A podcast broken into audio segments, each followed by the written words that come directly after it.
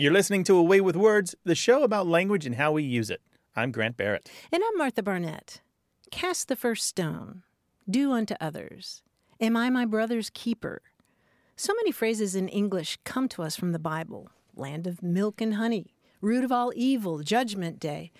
Those are some of the obvious ones, but there are also lots of words and phrases that you might be surprised to learn apparently originated in early translations of Greek and Hebrew scripture. And one of those is bottomless pit. Oh, I did not know that. How about that? It means, of course, something that can't ever be filled or satisfied. you know, Right. a teenage boy in the kitchen. right, right, right. Right? But the first recorded appearance of this phrase in English is apparently William Tyndale's 1526 translation of the Bible. It's from the book of Revelation, which includes this apocalyptic vision. And the fifth angel blew, and I saw a star fall from heaven unto the earth, and to him was given the key of the bottomless pit. Oh. Isn't that cool? Yes. Yeah, the Greek there that's translated is abyssos, which means abyss. Mhm. But it's apparently the first recorded instance we have of bottomless pit. Bottomless pit. Wow. Isn't that cool? That is amazing. Guess what? I have some more of those, and I'm going to share them later in the show. And these are all from the Bible. Yeah. And the Bible, right up there with Shakespeare, is the number one or number two influence a on English. really big influencer. Give us a call, 877 929 9673, or tell us everything in email to words at waywordradio.org. And you can go to our website and send us a message from there at waywordradio.org. Hi there, you have a way with words. Hi, this is Emily from San Diego. Hello, Emily. What can we do for you? So this happened last week. I was, I was chatting with a colleague on Instant Message and discussing how I was going to address this kind of random topic with another colleague. So I was telling her my plan, and I was going to use an email to segue into this specific topic. So on Instant Message, message you're kind of like hasty. You kind of type quickly. So as I was typing it out, of the word segue, and I phonetically sounded it out, I typed it S E G W A Y. And then I hit send, and then I realized that the instant messenger actually autocorrected it and capitalized the S. Then I realized, oh my God, I actually spelled it incorrectly. So I went to Google and I learned it's spelled S E G U E. Mm-hmm. So I was baffled. So either I've been spelling it incorrectly my entire life, which is not not realistic because I am a terrible speller, but also the fact I might not have ever used it before in writing, or I'm just kind of a product of, of this commercialization since the brand Segway came out right when I was graduating high school. So I can't imagine I'm the only one with this this dilemma. No, I don't think you are at all. So yeah. you're worried that the brand name has replaced the traditional spelling in your lexicon as well as in other people's. Yes. Okay. Mhm. You know, I have to tell you, uh, I don't have data on this, but I think I've noticed the same thing. It just is a more natural pronunciation for that word because S E G U E does not look like English. It is not a spelling that you would expect to find in a word that is so simple to say. I, I agree. Yeah. So we're, we're on the same page here. All right. Thanks for calling. No, um, Oh, no, I'm kidding. So your deeper issue here is, though, what can you do to fend this off? um, I, I guess it's just I, I can't bel I can't believe I've just been doing it incorrectly this whole time, and I kind of want to. Why have I been spelling it incorrect, correctly? I understand because you know Segway is much S E G W A Y is definitely much more phonetically appropriate for it, but Right. I think it's just more of just curious about, like, I guess, others or how rampant this is and and all that stuff. Yeah, I think part of the issue is that we don't have enough Latin classes because if you go back to Latin, uh, it comes from a Latin word sequor that means to follow. It's it's like you know the expression non sequitur. It doesn't follow. But it It's came the to same us, idea. came to It us came through to us Italian. through though. Italian. So the Latin pronunciation wouldn't necessarily hold sway. No, but I'm saying if if you see the Italian, you can recognize the Latin. So it's a seguire in Italian, the verb to follow, right? S E G U I R E. Anyway, here, so I, I don't think there's anything to be done about this. I, it's just hmm. one of the ways that language changes. We can bemoan it and decry it, but we can't necessarily stop it. There's a rule that some linguists use, which has kind of been borrowed from from commerce and money, and it has to do with the the simplest form of a word will win out the the easiest, least friction will often prevail over centuries or, or even longer. And I think that's what's happening here. The brand name of this device is. Um, it doesn't even feel like a brand name. I wonder what the marketing people of that company do. It, it must feel um, so inspecific to them, so like unexceptional, like an ordinary word almost. Yeah, I'd agree. And then I would think if I was a Segway brand, that spelling is taking over for that term, you know, for S E G U E. Mm-hmm. So their their brand is being used inappropriately, and in terms of marketing and searching for, you know, how how their brand is doing it could kind of interfere with some of that that traffic and that data that they get. Mm-hmm. Yeah, I've had that happen to me when I've been dictating too on my phone. Yeah, the brand names stick in there, right? Mhm. I do see if you look on Twitter, it's a real great snapshot of how people spell when they're just typing on the fly and not writing formal documents. You do see a few people out of every hundred mentions of the word who mean Segway as a as in a transition and not Segway as in the two wheeled vehicle. But it, it it does look like my own feeling that the brand name was pushing out the spelling of the word isn't necessarily borne out by the evidence. So perhaps you and I both have an issue where we're seeing the outlier cases and feeling like they're dominating. All right. I think that's good. Thank you very Emily, much. thank you for your call. We really appreciate it. All right. Bye. Take care. Thanks, Emily. 877-929-9673 or email words at waywordradio.org or talk to us on Twitter at W-A-Y-W-O-R-D.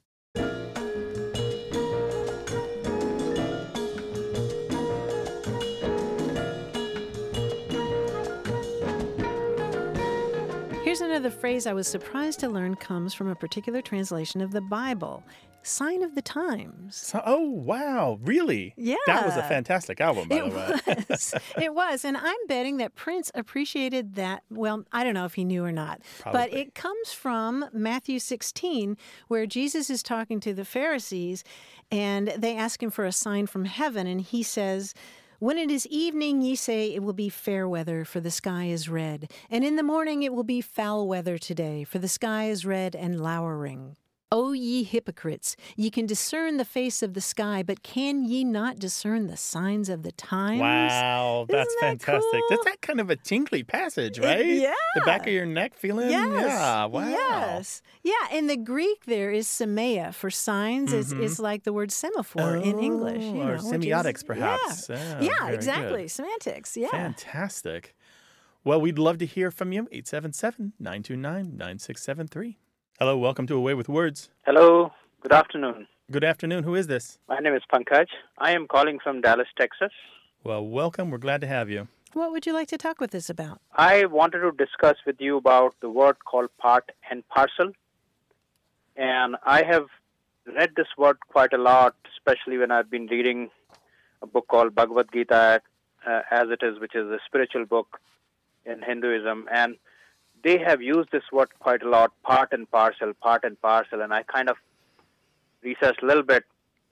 But what I am very curious to know is part, which is really a part of it, and a parcel, which is really whole. So, how does this whole thing come together, which is part as well as parcel? What does it really mean, and how to use it properly? Okay. Oh, I love this. Part Mhm. and parcel is just one of those expressions that you otherwise would just read past and not really look into it very carefully, right? Right. Part and parcel. Right. And it means an, an essential component of something, right? It's one of many, many legal doublets. Uh, part and parcel basically in, in that phrase mean the same thing. Back in the 16th century, the word parcel meant an essential component of something. So if you're talking about a part and parcel, you're really talking pretty much about the same thing. And it's the kind of uh, expression that you see a lot in legal language, like law and order, or cease and desist, or will and testament, or sole and exclusive. It, it usually appears in legal uh, language. But but as you're saying, you're hearing it, you're reading it in your religious text, right? Mhm. Yes, quite a lot, yeah. And so I, it sounds like what was kind of catching you up here is that maybe to the modern ear, parcel doesn't seem like a part. It seems like a whole. We think of a parcel of land as being a whole piece of land. And we think of a parcel like a parcel from a store being, you know, a whole collected thing. But in truth, they're both just smaller components. A parcel of land is a piece of the larger landscape, or a parcel is one of many packages that you might bring home from shopping. So, sounds like part is really a part, but parcel could be a part, but by itself, it's, it is in, in itself, it is a complete thing also. Yeah, in this expression, parcel means a part. So it's it's oh, Okay, redundant, and all of these mm. doublets that Martha's talking about are redundant, and they often are redundant because the words have different etymological origins, right, Martha? Some are Right. English and some are French, or some come from high language and some come from low language. Right, which is helpful in legal terminology because because you just make sure that there's no room for error whatsoever. Okay, makes sense. Yeah, and in this context, the sentence is some goes something like this: that you know, soul is part and parcel of God. For example, that's one of the mm-hmm. Places where they have used, or the energy is part and parcel of the larger energy, Right. something like that. is It's what it is essential. being Yeah. used. Right. Perfect. Um, Okay. thank, Pankaj, thank you so much for your call. We really appreciate it. Thank you very much for taking my call. Thank you both All right. of you. Take care. Bye bye. Bye. So these doublets, by the way, are actually a few triplets Oh, where yes. these three words that more or less mean the same thing are put together Mm-hmm. in these pat phrases. The only ones I know, um, they're all legal: right, Mm-hmm. title, and interest, and maybe give, devise, and bequeath. That one's actually even rare in legalese, I believe. hmm Yeah, there's also ordered, adjudged, and decreed. Ooh, nice. Mm, There's several like that. Mm-hmm. Yeah. We know that you read a lot because you're A Way with Words listeners and A Way with Words fans, and we'd love to hear about what you're reading, something you came across that was interesting or sparked questions in your mind or that you think the world should hear. Give us a call, 877 929 9673. Email words at waywordradio.org or talk to us on Twitter at W A Y W O R D.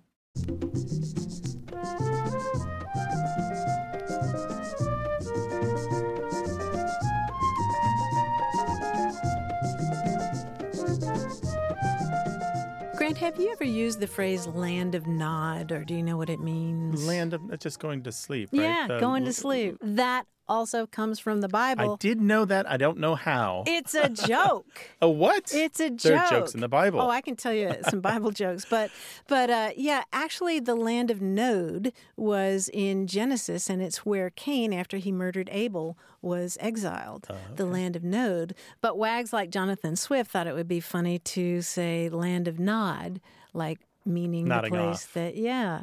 Isn't that funny? It is funny. Yeah, so Jonathan Swift in 1738, in his complete collection of genteel and ingenious conversation, first used that. Yeah, this the guy had a little bit of pride in his work, didn't he? Yeah. Very full opinion of himself. Off to the land of Nod. hey, this show is about words and language, and we'd love to hear from you. 877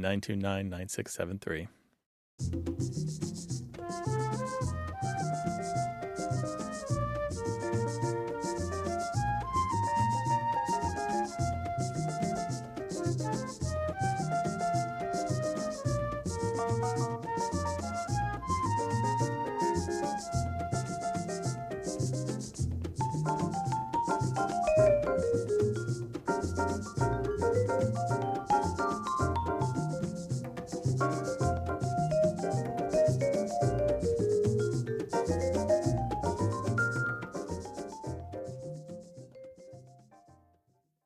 You're listening to A Way with Words, the show about language and how we use it. I'm Martha Barnett. And I'm Grant Barrett, and on the line from New York City is our quiz guy, John Chaneski. Hi, John. Hi, guys. Uh, great to be back. I have something very interesting this week. This quiz is about E's, the letter E.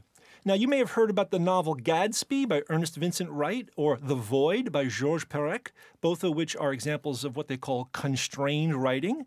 Supposedly, neither of those books uses the letter E even once. Have you heard of those? Yes, absolutely. Yeah. I checked the Perec novel, and it's true. They're Right. lipograms, are they not? Is that the word? Uh, Lipogram? lip, they're lipogrammatic, yes. Lipogrammatic. Uh, now, this puzzle is the opposite of that. The only vowel in each of the answers to the following clues is E. For example, it's where you place items when you don't need them for a long time, especially if you want them to be very, very cold. The answer would be Freezer. Icebox. um, freezer is good. That's three E's. I've got a two word phrase that has Deep five freeze. E's. Deep freeze, yes, deep freeze. We're Oh. gonna, we're gonna try to go no fewer than five E's for fun. wow. Okay, so Okay. maximum ease. Yeah, Right. very good. Yeah. Now, the first is just one word, and it's the bubbly quality of drinks like seltzer and champagne. Oh, effervescence. Effervescence? Effervescence itself, one word, five E's. Very well done. Yes. Uh, this 1968 John Wayne movie was about the United States Army's Special Forces, the same group that was the subject of a 1966 number one hit by Sa- Staff Sergeant Barry Sadler. The Green Berets? The Green Berets. Yes, five E's there. Very good. If you have a Twitter account, you likely see this phrase often. It's at the top of the page every time there's been a recent post to your feed. Three words. Something tweet.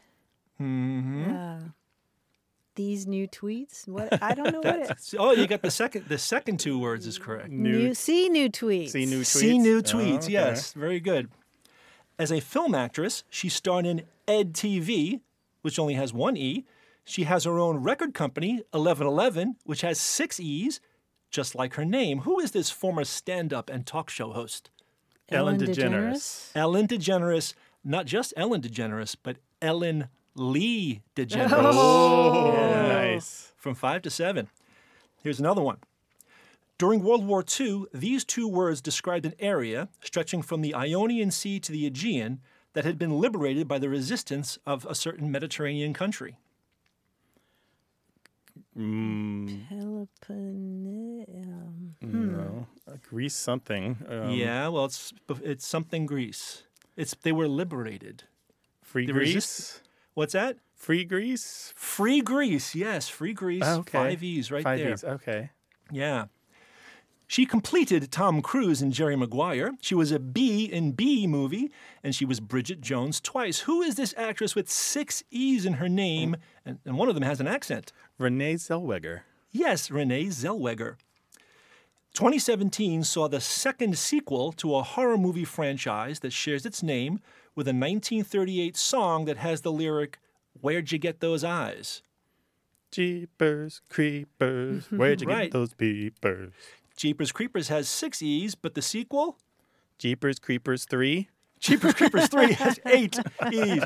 Or depending if you're at the Roman numerals, it's got three I's, but we're not going to go into that. Anyway, okay, you guys have been excellent. Excellent. That's got all hmm, E's in sure, it, but that's, yeah, that's what yeah. we've got. So I'll see you next time. Thanks, John. Really appreciate it. Take Bye, care. John. As you can see, we do a lot of goofing around about language here, and we'd love to talk with you about it. 877 929 9673 or send your emails to words at waywordradio.org.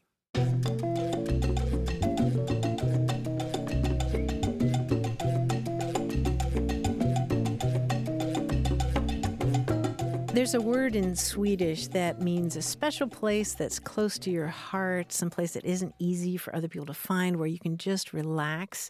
And it sounds like smultronställe, something like that. Mm-hmm. And it literally means wild strawberry patch. Oh, Isn't that that's lovely? nice. That is I have to find my smultronställe. Right, your special place to get away from the troubles of the world. Yeah, your wild strawberry patch. Talk to us on Twitter at W A Y W O R D.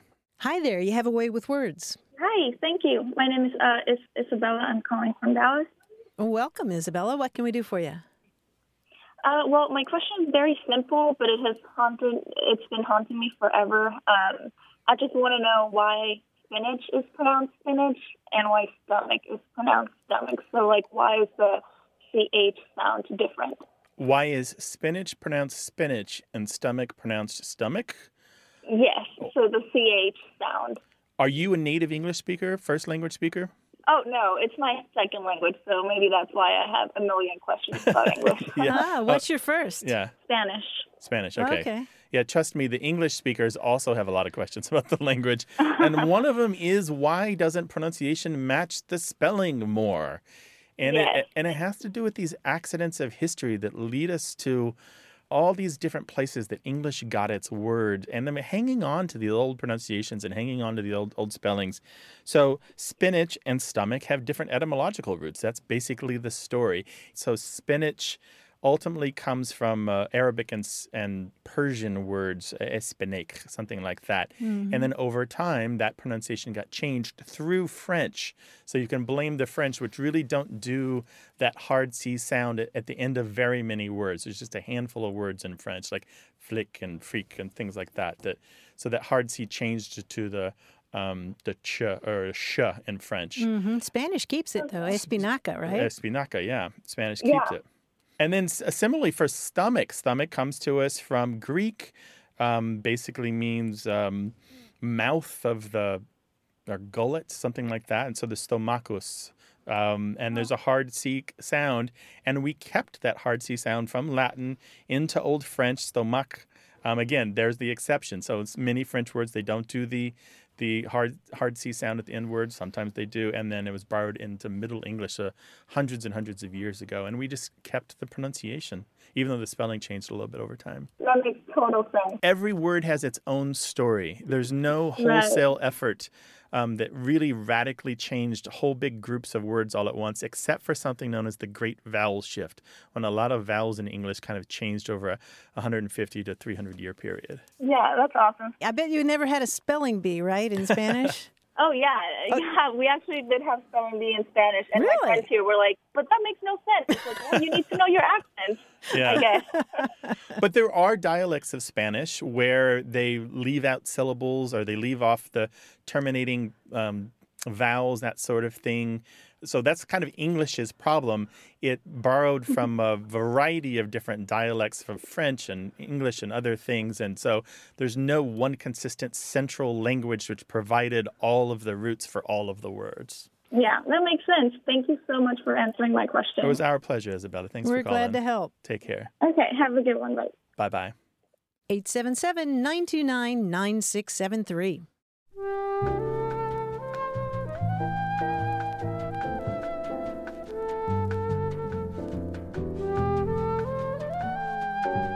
I didn't realize that the term hue and cry is an old English legal term. Hue and cry. Yeah. Yeah, according to Black's Law Dictionary, in Old English law, it was a loud outcry with which felons such as robbers, burglars, and murderers were anciently pursued, and which all who heard it were bound to take up and join in the pursuit until the malefactor was taken. Oh, wow. The old language is just thrilling, Isn't isn't, that it? great? Hue and cry. We don't write like that anymore. I wonder if at the time if it seemed like deep bureaucratic jargon that people rolled their eyes at like we do bureaucratic jargon today. Because now it sounds fantastic and wonderfully archaic. Hue and cry. 877 929 9673. Hello, you have a way with words. Uh, hi, this is Jay Southgate. Hi, Jay. Welcome to the show. What's up? Thank you very much. Uh, I have been thinking about two words. One is casual, and the other is casualty. And how on earth are they related? I can't begin to imagine. Where are you that you came up with this question? Do you work in insurance or something? No, but I mean, I listen to your show, so I I work a very unintellectual job, but I think about words all the time. I love them. Okay. Oh, yay. Yeah, Okay. That's us. That's our people right there. Yeah. Well, let's see if we can help with that. I think the best way to think about the words casual and casualty is to recognize that they both go back to a large family of words that has to do with the notion of falling. They both go back to the Latin word cadere, which means to fall, and the past participle of that casus, which means fallen. They're related to a whole bunch of words uh, like accident, which is something that befalls you, uh, cascade is something that falls, and even cadaver is something that has fallen. Yeah. And so if you think about casual, it's sort of like how things fall, almost like dice falling out of your hand. If something's casual, it's by chance and it's not planned out. And casualty is an old word that has been used for a long time to refer to a falling or a loss, like uh, in a military sense back in the, uh, the 1500s. It was used to mean a loss from a regiment or a loss of uh, munitions, something like that. Uh, and then it wasn't until I think the 19th century that casualty came to be. Uh, talking about a soldier, uh, an individual soldier who has fallen. So if you think about how they're connected uh, in terms of falling, I think it kind of makes sense. Yeah, it does. Uh, I had speculated about what it might be. What occurred to me is that a casualty could be the result of lack of diligence on the part of the commander. Hmm. He was too casual about his job. Um, and yeah, so that's good to know. I, Yeah. I now I know. Yeah, that casual meaning kind of irregular or informal or not according to the usual strict standard is relatively modern. And so the groups of word that Martha is talking about go all the way back to Latin. And many of these meanings were already kind of firmly in place before they were borrowed into a variety of languages, including French, and then eventually into English. Cool. Very interesting. Jay, by the way, where are you calling from? I'm calling from Barre, Vermont. All right. Thank you for your call. We really appreciate it. Okay, it was nice talking with you. Take All care. right. Bye Bye-bye.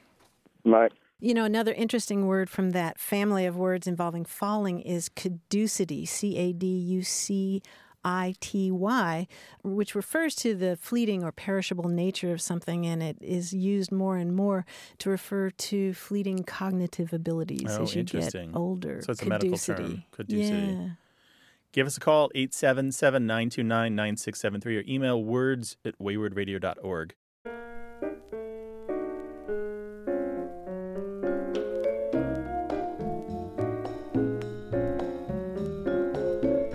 Another phrase you might be surprised to learn comes directly from the Bible is fight the good fight. Fight the good fight. Yeah. And where is that? It's in 1 Timothy 6:12 and the longer phrase is fight the good fight of faith. Oh, How about nice. Yeah, fight the good fight. It's just everywhere. The It's Bible has just left these footprints throughout the language. Yes. 877 929 9673 or email words at waywordradio.org. Hello, you have a way with words. Hi, this is Tony Ochoa. I'm calling from Reno, Nevada. Hi, Tony. Welcome. What's Hi. going on? Hey, I have a question regarding the term uh, for the spacing that people put between themselves, you know, like saying a line or a queue um, at a bank or a fast food restaurant. Um, my brother in law and my wife refer to it as personal space, but I'm kind of looking for something that's a little more specific um, because I think that personal space can can apply to like being in a ballpark or or um, just any any time that you uh, uh, people are like jostling around or whatever. Mm-hmm. Um, the reason I'm asking is because I've noticed that the space is getting larger Oh yeah. over time. Yeah, um, and to to the point where it's not just the person who's next in line; um, it's the person behind them, and then sometimes the person behind them. And um, I'm just wondering if if there's a term for that um, that could apply to just that that giant space that sometimes people keep around themselves. And uh, I'm also kind of wondering why it keeps getting larger. I've even noticed it um, this morning in a, in a line at in a drive-through to get coffee, like with cars. so um, huh? No kidding. I wonder Yeah. if that's just a Reno thing. I haven't noticed that in San Diego or when I travel that the space between people or cars is all that different. I feel like psychologically there's more space because people are looking at their phones. Oh, interesting. so they're allowing for oh, I never thought of that. allowing for Um, their own failure to catch up by giving more space in case they make a mistake. yeah, Or I just have sort noticed it. absorbed. Um, yeah. I was thinking it might have to do with like the um, people using pens at the uh, at the checkout line. Hmm. mm-hmm. People maybe giving people just a little bit more space, just so they don't feel like they're looking at their pen or something. Yeah, Mm-hmm. Yeah, yeah. or here in California, if you're lining up at the pharmacy, you have to give somebody uh, space so that you don't hear Oh, their health true. information and that kind of thing. But Yeah, they put that little line down there, don't they? yeah, yeah, but w- it sounds like what you're saying is if you're lining up at the coffee shop or the airport or something like that, people are ending up farther apart, literally. Yeah. And you yeah, want I've noticed that. and you want language for that space between people? Yeah. I can get you close to an answer, Tony. There is a field that studies personal space or the space that people allow themselves in society or they allow each other. And it's called mm-hmm. proxemics. P R O X E M I C S. And it comes from the word proximity. So proxemics. And this was coined in 1963 by a guy named Edward Hall. And so there's a whole field filled with jargon that describes many of the things that you're talking about. The kind of space, the way that we build our spaces to encourage people to either be further apart or to be closer. For example, I believe the word is pronounced uh, sociopetal. It looks like sociopetal, socio plus P E T A L.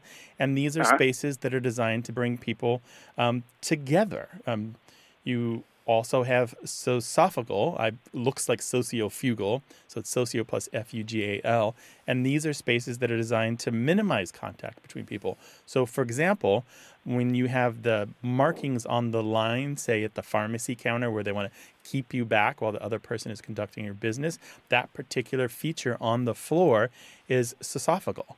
It's uh, there to keep you away from the other person.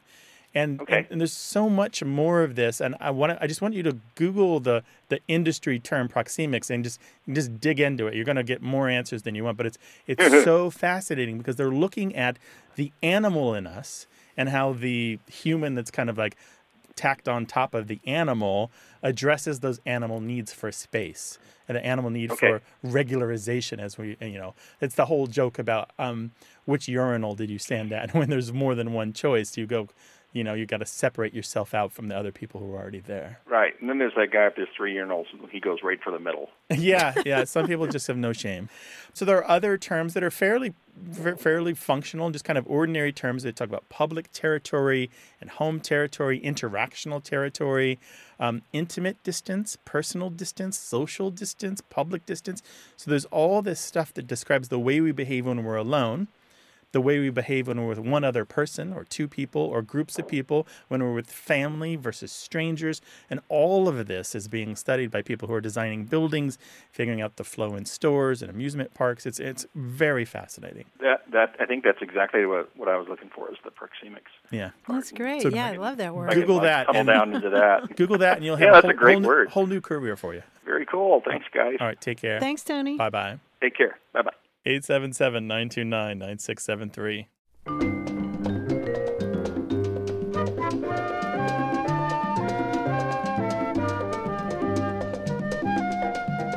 There's a lovely idiom in Kazakhstan that uh, translates as I see the sun on your back. And supposedly, according to a translator there, it means thank you for being you. I'm alive because of your help. Wow, that's I see the sun on your back. You're out there in the fields helping to I don't know. work in the field or something. I don't know. Or I'm still standing. I can still see. I don't know. If It- you if you hadn't have told me, I would have thought it would be something negative. I would have Mm-hmm. thought it would be related to like don't let the door hit you on the way out. yeah, I know. I see the sun on your back. I it's, see it's the like work that this you've been doing. profound thanks for Oh. somebody really helping you a lot. That's fantastic. 877 929 9673.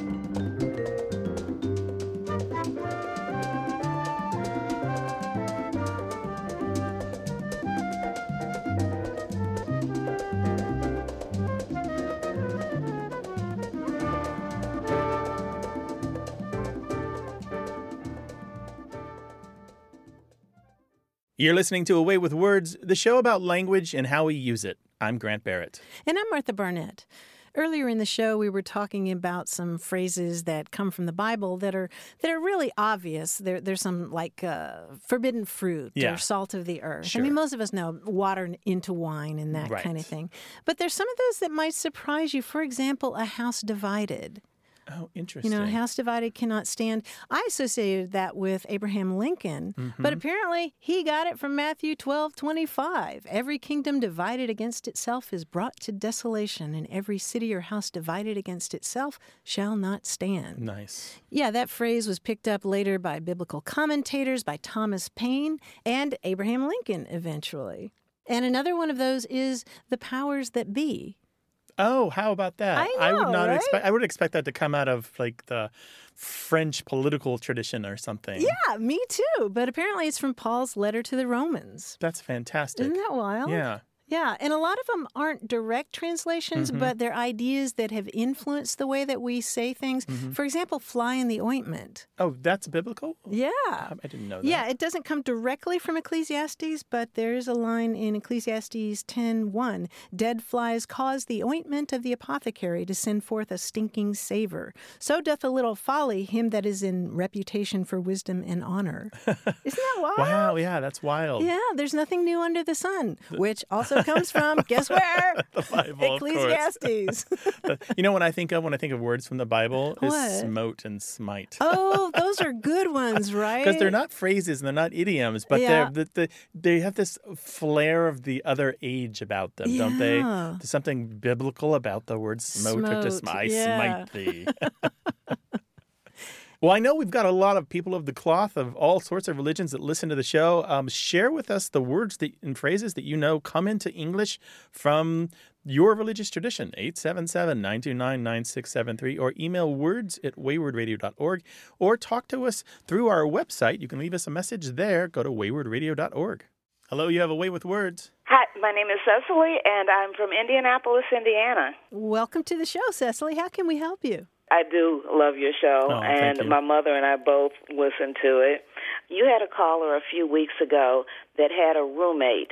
I wish I could remember. I can't remember the particular phrase, but the caller wasn't familiar with it, and he was wondering if it was specific to the African American community. Do you remember that? Yeah, we get we get a few of those now and again. I'm not um, I'm not sure which one you were talking about, but we do get those off and on where people know it's not part of their own community and wonder if it's part of another community. Have you found in your studies that it's common for certain phrases, because it doesn't seem to be particularly just words, but certain phrases that begin in any type of a minority t- community to then sort of trickle upwards um, from small to big to um, into the majority. For instance, like even on your show, you say, um, "Hit us up." Right. or yep. um, there's another show um, that's that's called "It's Been a Minute." Right. And Mm-hmm. I've heard those particular sayings first in the African American community, and then they sort of make their way to the majority community. Is that uh, is is that something that's been going on for a long time? It, for, I mean, as in centuries. Um, centuries, not quite. Really, what it took was African Americans coming into their own as a people with a strong identity and a lot of forward momentum, and trying to get out from under the uh, majority white culture. I mean, if I can just put it plainly. So by the 1960s. Uh, we firmly see, although it had already started before that, we firmly see African Americans becoming stars, um, TV stars, music stars, radio stars. There were, had already been some radio stars for decades who were African American. Like and Aretha st- Franklin, right? Right, Aretha mm-hmm. Franklin. But I'm also thinking like Eddie Anderson on the Jack Benny show, who was a mainstay of this hugely popular radio show for decades. And he, he, some of his catchphrases like "Come now" and a few other things kind of became well known. So what it takes is for people from the minority culture to rise to this real public presence and begin to impress upon the larger culture outside of their home group um, different ideas, different catchphrases, different language, different ways of thinking, different ways of talking. And certainly since the rise of hip hop in the late 1970s, hip hop has been a huge force for a lot of this. And I also will look at today, although you know, I don't know if it's been well studied, but RuPaul and drag culture, and certainly African American drag culture, has just keeps dropping all this amazing slang and language into popular culture that just like balloons outward and becomes becomes mainstream. So yeah, uh, it, it absolutely can happen that a minority culture can make a gigantic impact on the larger majority culture that's fascinating to me as well. My mother would say that I'm easily entertained, but I'm really I'm not. It actually takes it actually takes something with some thought and so there's a behind it. But uh, but that's that's wonderful. I was thinking that, but I wasn't sure. There's a phrase I want to leave you with, a two-word expression. It's called covert prestige.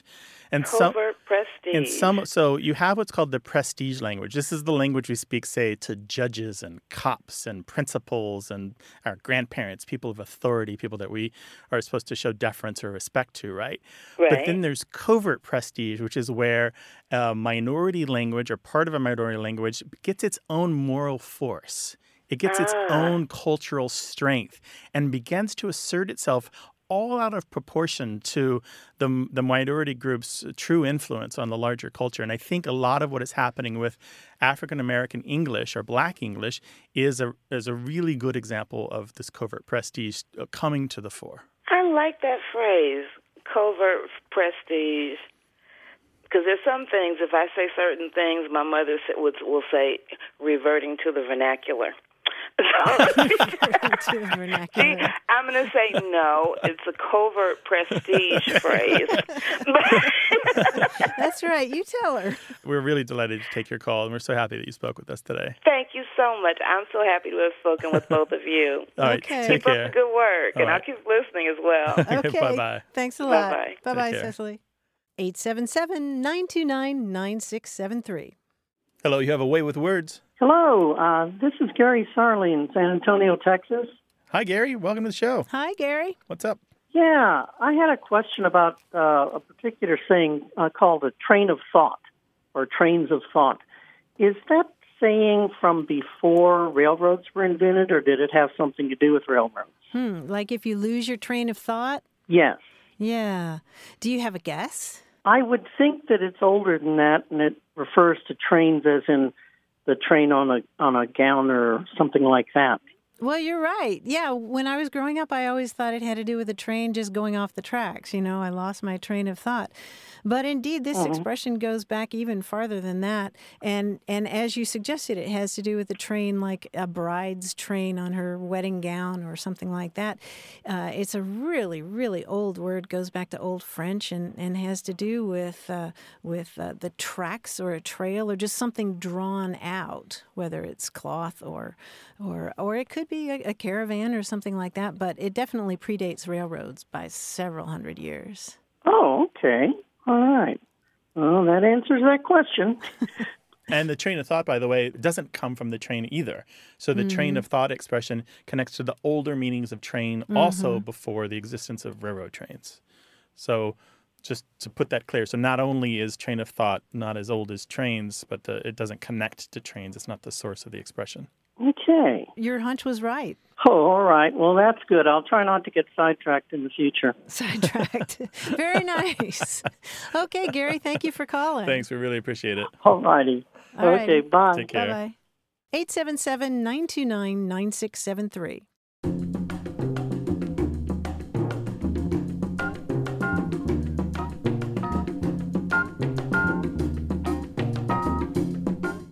Do you say the name of that big orange ape?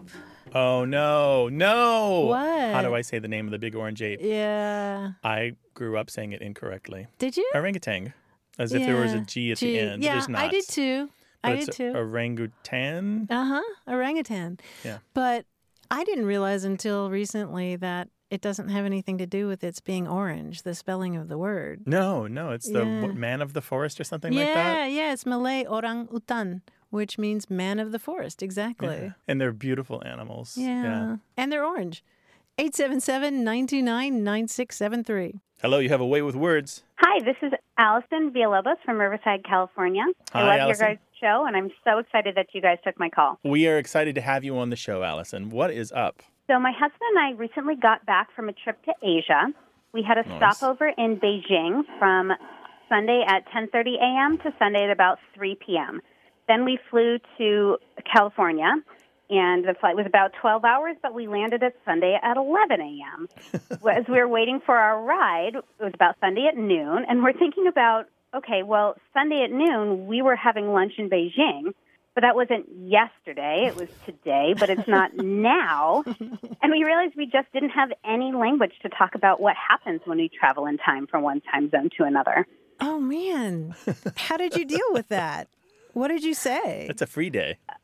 I think we just kind of talked ourselves in circles, and it's like, well, it's, it was earlier today, but it's today, and then we just laughed about it and had nothing more to say. Oh my gosh. This reminds me, Allison, when I was in ninth grade, I was trying out for a play and I had to memorize something. And maybe this is useful. I, I had to learn this little saying that goes, Today was tomorrow yesterday, but today is today today. Just as yesterday was today yesterday, but yesterday today. And tomorrow will be today tomorrow, which makes today yesterday and tomorrow all at once. Oh my goodness. Does that help? We will put that on the website, I promise. yeah, I found that in the Bluefield Daily Telegraph archives from 1916. But anyway, um, yeah, how do you talk about a day that you've already had that you're now in? I don't, all I can think of is deja noon. If it was noon one place and, or maybe you're groundhogging. I don't know. That's not helpful. I no, well, I, I will. I will tell you. Allison. I think science fiction and movies that deal with time travel have a lot to teach us on this. And there are always these funny moments. I think there was one in a Terry Pratchett novel where they they have this this moment when they realize, oh my, we don't have the language for this. But usually they just give up and basically say, if I went through it, it happened already, regardless of what the calendar says. So Right. it was yesterday, even though on the calendar it's the same day of the week and the same day of the month. And that's just kind of where you go with it. But like I said earlier, like a lot of people just treat those as free days, kind of like these scandalous days where you can do whatever you want. You know, you blow your rainy day money because it's you've lived it once. Hmm. It's a second chance. Right? Second chance And day, you can, another you can say this was literally the longest day of my life. Yeah, right. That's nice.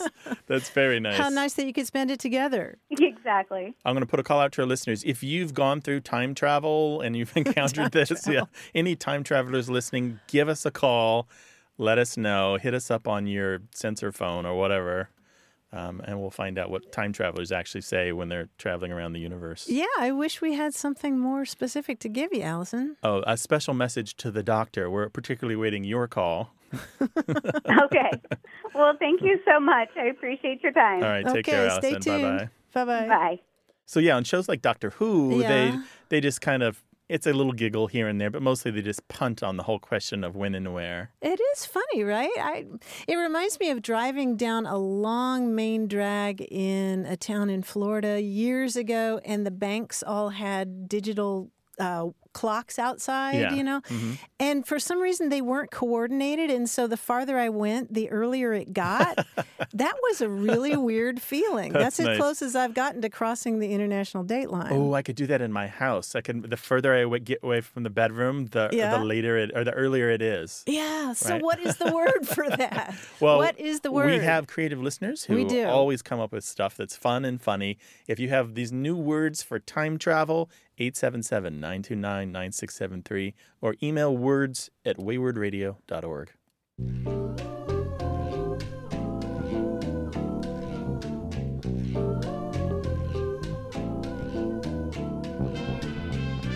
Do you know the expression on the razzle? No, it You- sounds British. It is British. If you're on the razzle, then you're celebrating wildly. Oh, okay, nice. Yeah, it has got- to do with razzle dazzle. You got noisemakers or something going on. Yeah, on the razzle. Cool. 877 929 9673. Hello, you have a way with words. Yeah, this is Tim Cross from Manhattan Beach, California. Hi, Tim. Welcome to the show. What can we do for you, Tim? Thank you very much. My grandmother's passed away a long time ago. I'm an older guy. But uh, when I would visit her as a child, whenever we would go out into the neighborhood or shopping, she would always have a brown paper sack. And she would hold it as if you were holding a balloon upside down with a big uh, round part on the bottom and the little knot at the top. And every time she put something in there, she said she would always say something like, "I'm putting something in my poke sack," and I believe she pronounced or spelled it P O K E. Um, and it's driven me crazy because she never knew why she said that. And because she was from Northeast Arkansas, I thought maybe it was a regional thing because I've never heard it anywhere else. And I wondered if you'd ever run across that before. Oh, sure. A poke sack, huh? Uh huh. People sometimes use the word just poke to mean a, a bag or a sack, and it's usually a little one. It's something that you might carry a, a small quantity of groceries in, and uh, and sometimes you do carry it uh, as you described, like an upside down balloon, and you've kind of got your fist around the top of it, right? Oh, Yeah, and poke is a very, very old word. It goes back centuries, back to the early 13th century. It's related to words like pocket and pouch. And, and related to, and it comes to us from French, right? Mhm, comes to us from Poche, French. P O C H E. And so mhm. poke sack is a really interesting combination because both poke and sack mean the same thing. And so it's Yeah. here's a word for you, Tim. It's a pleonasm. A pleonasm is a word that is redundant inside itself. okay. Yeah. Yeah, okay. some, sort of like tuna fish, huh? A little bit like tuna yeah, fish. Yeah, kind of like, like that. that. Yeah, and some people say poke bag, but a lot of people just say poke. And you see that fossilized in English in the expression pig in a poke. Have you heard that one? Buying a pig in the poke, and I never knew what that was either. Yeah, exactly. If you're buying a pig in a poke, then you're buying a pig in a sack, and you're not getting to uh, inspect it beforehand. So it's it's a, it's a metaphor, of course. It's not really a pig in a bag. Yeah, it's an but- old scam though. An old scam was they'd sell you a cat or a dog in a bag instead of a pig, and so Mhm. the bag would be sealed. Okay. And if you bought bought it without looking, then you were Mhm. making a mistake. Yeah, but that's the same poke. Strangely enough, that's put 70 years worth of in, uh, inquiry to rest. Finally, How about that? Yeah, and you said that she was from Arkansas, which which Northeast fits- Arkansas, yeah. which fits with what we yeah, know. Yeah, it was about- like uh, Fayetteville, Oh, uh, yeah. Rogers, Mhm. that area up. My my Yeah. father's people and my my mother's people actually are from southeast Missouri, so uh, she wasn't. She, she probably speaks a lot like my family does. Mm-hmm. Yeah. yeah, so- that would be like in Joplin. Is that where? No, southeast that's- would be the Boot Heel and so forth. Uh, Boot Heel of Missouri over there. You know that area? Yeah, that's, Well, we're always, glad to help. Now, I've listened to you guys for a number of years, and I think you guys do a great job, and you've uh, you've filled me in on a bunch of stuff that I didn't know that I've always said that if I live long enough, I'll get the answers to everything. well, uh, here's to many more decades. Yeah. Thanks for calling, Call Tim. us year after year. okay. All right. Take care. All righty. Bye-bye. Bye-bye. 877-929-9673. Thanks to senior producer Stefanie Levine, director Colin Tedeschi, editor Tim Felton, and production assistant Tamar Wittenberg. You can send us a message, subscribe to the podcast, get the newsletter, or catch up on hundreds of past episodes at waywordradio.org. Our toll free line is always open in the U.S. and Canada, 877 929 9673. Or send us your thoughts to words at waywordradio.org. Away with Words is an independent production of Wayword Inc., a nonprofit supported by listeners and organizations who are changing the way the world talks about language. We're coming to you from the Recording Arts Center at Studio West in San Diego, California. Thanks for listening. I'm Grant Barrett. And I'm Martha Barnett. Until next time, goodbye. Bye.